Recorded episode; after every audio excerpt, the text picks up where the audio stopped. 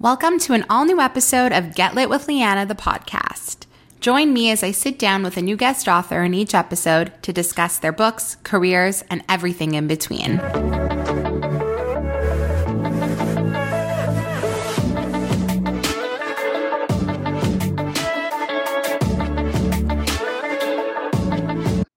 Joined by leading queer romance author Alison Cochrun, who wrote the new book, Kiss Her Once for Me. This is one of the best holiday romances you will read this year. Her first book, The Charm Offensive, made waves all over the internet, and she's back with her new book that I'm so excited for you all to read. In this chat, we talked about the importance of telling LGBTQ stories, our favorite tropes in books, the best moments from this story, and what Alison hopes readers will take away from this book.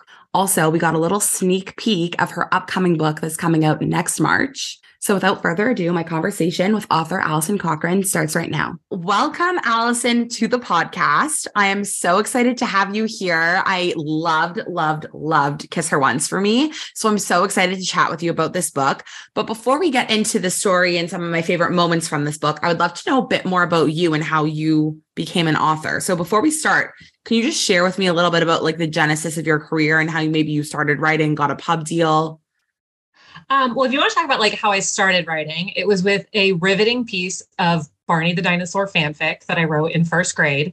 Um, oh, wow. Um, and I was like, oh my gosh, like writing books is amazing. Obviously, it was it was really a sophisticated piece of literature. Right. Um, and so like I wrote my whole life. Um, pretty much. And then in terms of becoming like a, a, published author, so I was a high school English teacher for 11 years. Wow. Um, I was like my main career. Um, and then I like did a lot of writing mostly for myself, like on summer vacation and, and winter break, because that was a nice part about being a teacher. But yeah, it was also a, like an incredibly busy job. And so I didn't have a ton of time for writing. And then uh, at the beginning of the summer of 2019, I like had the idea for the Charm Offensive, which was my first book.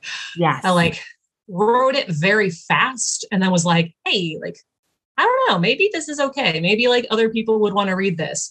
Um, and so then I like set about the process of, of querying to find an agent. Um, and I like really didn't know like anything about the publication process. And I didn't okay. have any friends who were writers. Um, and so I got really lucky to kind of have a fairly traditional path to publication from there. Right. So what what was that process like? You kind of just happened really quick or was it a long process? Um, it, it is a long process. Um, I think for most people. So I um, started querying agents in uh, September of 2019. Okay. Um, and then I ended up signing with my agent in November of 2019, which was like, so that part really was not that bad. Um, that's okay. a pretty fast turnaround. Um, and then my agent and I spent like four months um, just revising and revising and doing like developmental edit after developmental edit to get it in good shape before we began the process of submitting to publishers, which okay. is the, the next step. Um, and so my agent ended up taking the, uh, the Charm Offensive out on sub in April of 2020. So just right. like weeks after the world okay. shut down. Right. Um, yeah, yeah. And then I um, signed um, or accepted a, an offer for publication from Atria and Simon and Schuster uh, in June of 2020. Insane. So I love that we were talking about the Charm Offensive because when that book came out, it just like took the internet by storm. I feel like everybody was talking about it. And it's such an amazing concept. And obviously, we're going to talk about Kiss Her Once for me. But for those who haven't read it, can you just give like a little blurb about what that book is about? Because it's such an incredible idea. And as somebody who's obsessed with reality TV, like this book just like speaks to me on another level.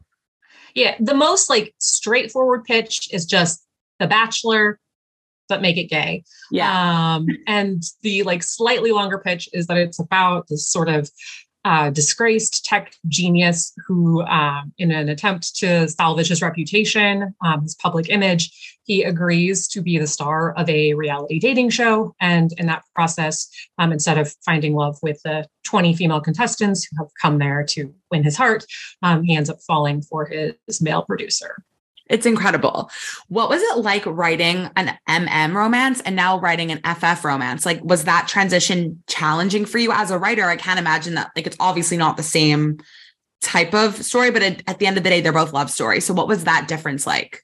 Yeah, I think in terms of like the writing itself, they aren't really different. Mm-hmm. Um, it's more like so I wrote the Charm Offensive like before I had come out. Mm-hmm. Um, and so like writing a book that was an MM love story, being able to like disguise myself as this like tech genius with like an eight pack. Like I was like, haha, no one will ever know that's me. Um, and so it was a little bit like I was able to distance myself while also being like deeply personal about right. kind of my own journey um, for figuring out that that I'm gay. And so um, that was really different because like that was a really important process and it was still really like um, vulnerable and revealing because obviously like I came out after writing it. Um, okay. But with with Kiss Her Once for me, it was like my first opportunity to write a book about like women falling in love, and obviously like that felt even more personal. Um, right. Um, to kind of be like, this is this is my heart. This is what I would like. Here is right. my wish fulfillment of like a romantic relationship um, and putting that out into the world was um, I don't want to say scary, but it definitely like the writing process felt more um, felt more exposed. Yeah, way more vulnerable for sure. And there's just been like very recently, I feel a way bigger boom in like queer love stories, especially ones that are just getting so much more mainstream love.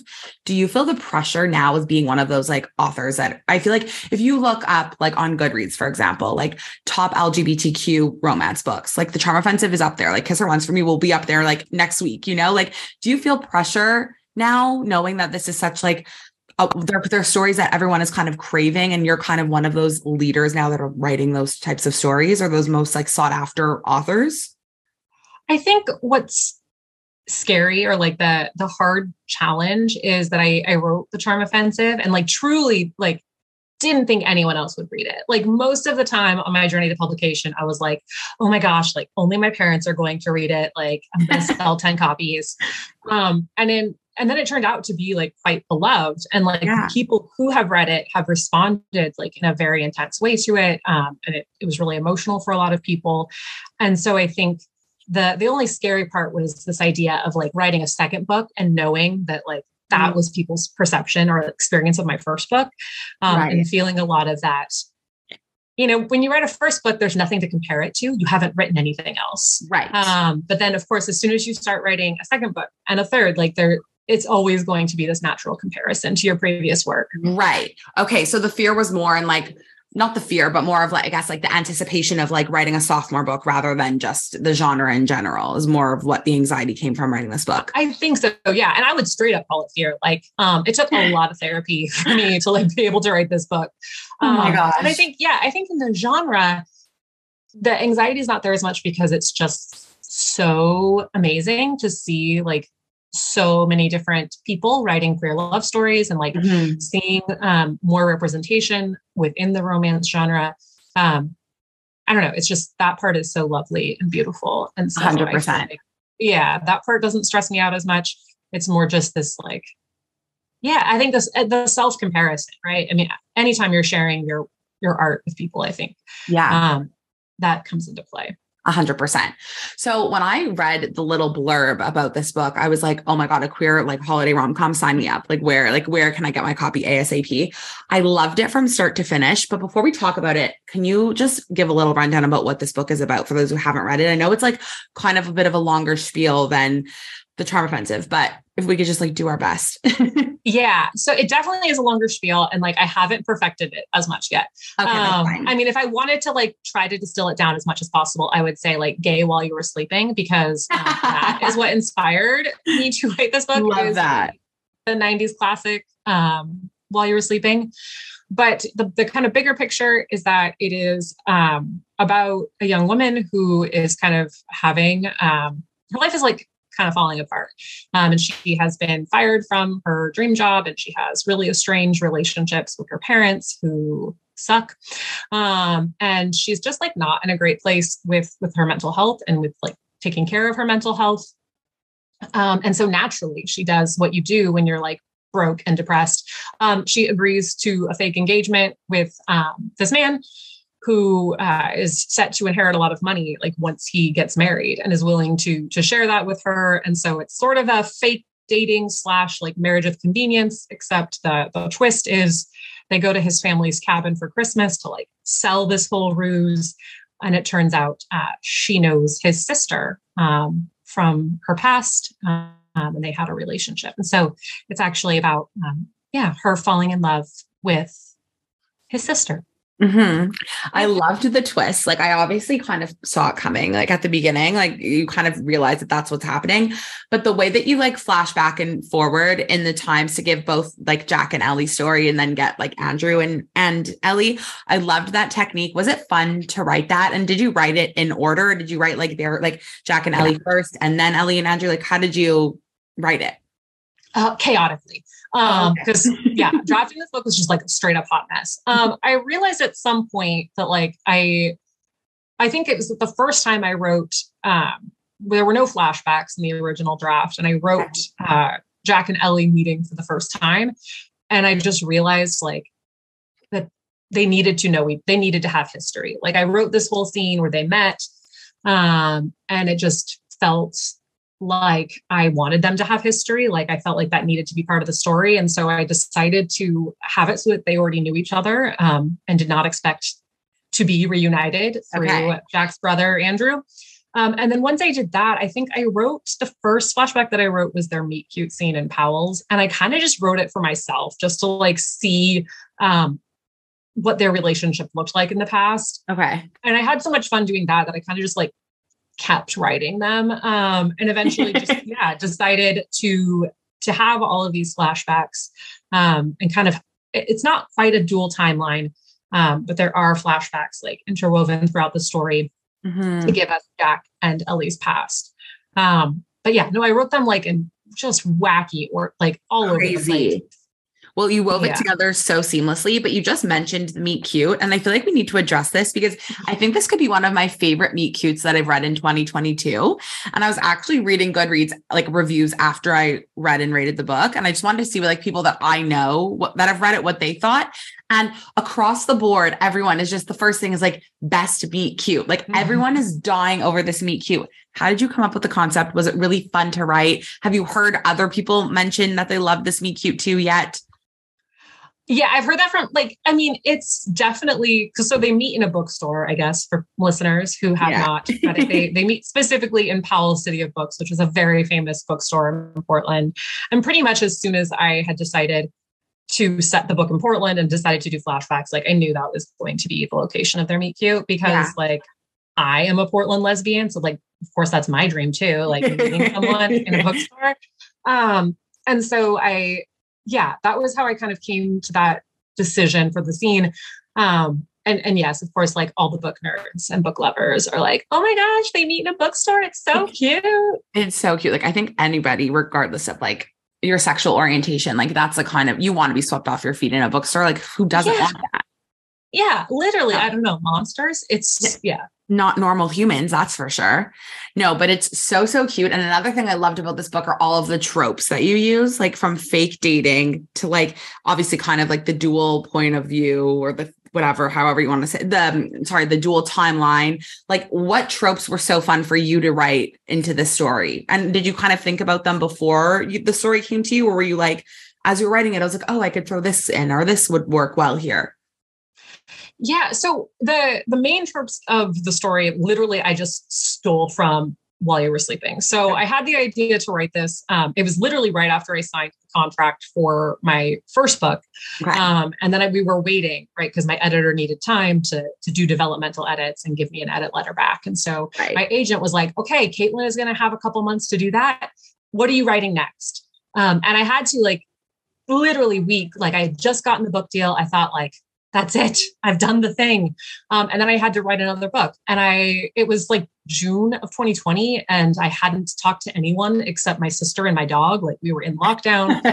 um, and I had like no ideas. Yeah. And so I, I ended up just like kind of thinking, like, okay, what are some of the like rom-coms that got me really excited about the genre? And and while you were sleeping, starring Sandra Bullock was like my favorite movie when I was like 10. I can't it's such an iconic like, movie so good. I yeah. still watch it like all the time. Um, and it's just wonderful. And so I was like, but like I could just make that gay. Um, so that's how my creative process obviously works. I love just, that. Like, take something I love and then like make it gay instead. I love that. Um, but I so the tropes, um, like the only tropes I thought of consciously were the ones that were already in that movie because okay. I was like, okay, I have to like that's what happens in the movie. There's like this fake engagement. Um, and so I'll just like boop, like steal Pop that it. trope. Right. Uh-huh. Um, but otherwise I don't tend to think super consciously about tropes when I'm writing. I definitely do like more now. Uh, okay. Uh, when I wrote Charm, I like I didn't like intentionally put any tropes in it because like I I was just writing it for myself mm-hmm. um and it didn't occur to me. Right. Um but yeah, in general I feel like with tropes um I don't know, I like to kind of play around with them. Like I love that while you were sleeping is like a fake dating except oops like she falls for someone else. Yeah. Um and so i think that's something that i i really enjoy doing as a as a reader though like what are books that you're like currently gravitating to and like the romance genre like what are some of the tropes that maybe you like really love to read um well i don't usually like the i'm going to sound like the monster now i don't usually love grumpy sunshine that much okay um i know that's like really controversial yeah it is I'm reading, controversial yeah, I know. I'm so sorry to, and like so many people do it incredibly well. Yeah. Um, but, um, yeah. So, but I'm reading right now.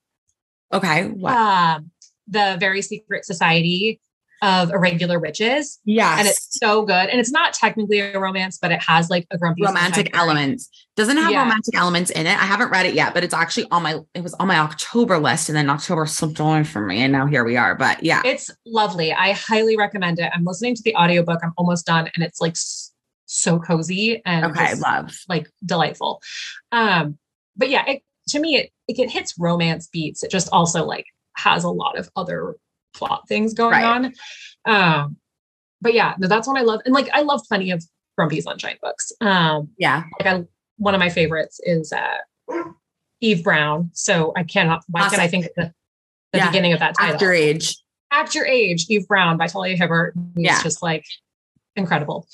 Um, so I don't know why I started talking about ones I don't like. Um, I love, I tend to gravitate more towards like chaos order pairings, like as opposed to grumpy sunshine. Like I want someone who is like really anxious and neurotic and uptight to then like be paired with someone who is just like a chaos tornado. Um oh my God. Okay. In writing and reading. Like I enjoy that pairing. Okay. Um I love enemies to lovers. I think my like YA fantasy origins um I'm always looking for someone who can just like nail enemies to lovers. And- I feel that. I feel that on like a deep level. I feel that I love enemies to lovers. But wait, speaking of you love like chaotic characters and you love like an anxious person, another part of your book, this book in particular that I love is the mental health rep. And it's obviously very important. Every I feel like a lot of books these days are incorporating these like very dynamic and real characters that are layered and are not just like perfect cookie cutter fictional people that like couldn't exist in the real world. Why was that important for you to create with your characters to have that ADHD rep and that anxiety rep, panic attacks, like in, in this story specifically? Yeah, I mean, I think so. Like when I wrote again to talk about my first book, sorry. Yeah, um, no. I wrote my first book, like without intending to, because I, I wrote the first draft of that so quickly. Um, I ended up writing like mostly a book about mental health. Like the first draft, I was like, is this a romance? It's really only about mental health. Oh um, and I think that I, I, did that because like that was something that I needed to work through. So in the right. same way that my uh, my first book allowed me to come out and like be honest and like authentic with the people in my life. Yeah. Um, my that book also allowed me to like get back into therapy um because I had been avoiding therapy and like not taking care of my generalized anxiety disorder. Like I, you know, had depression since I was like nine, and those were things that I had like really neglected in my mm-hmm. 20s and so, um, so much of my life now, uh, you know, in the time that I have been a writer has been like my own journey to get healthy and like, um, like I'm like ride or die for my therapist. I think I love that amazing person.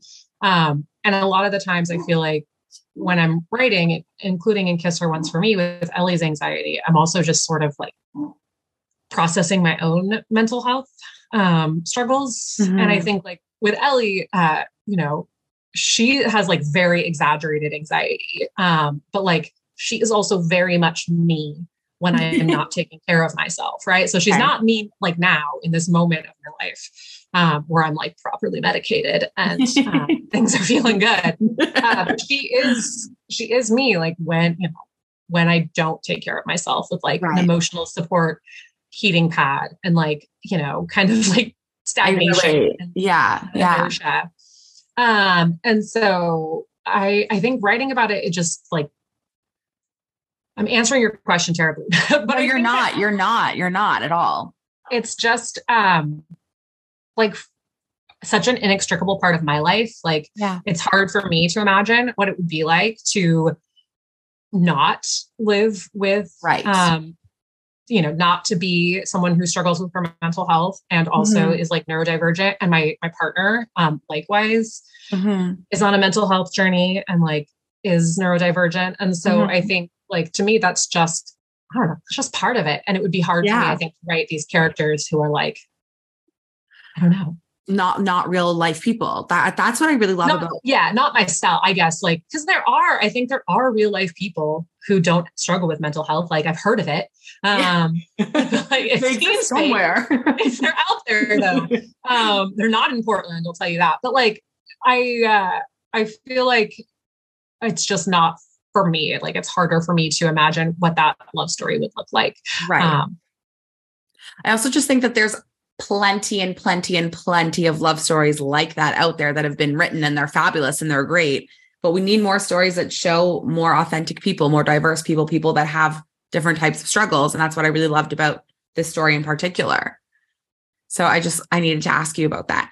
But before we wrap this up, I need to know what you're working on next. Like what are you what's the situation? Like I, I need another book soon. I hope something's coming soon. What's going on? Um, okay, well you might have to just like a like a little tiny bit because my oh. third book will come out, I know I'm sorry, in March of 2024. Oh my god, um, my birthday month. Happy birthday. Yeah, I did that just for you. Thank um, you so much. Yeah. Um, so it's really it's not that long. It's only like 16 months and um yeah you know, compared to I think 14 months between uh book one These and book two. But yeah. Anyway, that is all me trying to apologize for how long it's going to be. I had like a severe depressive episode this past oh, spring.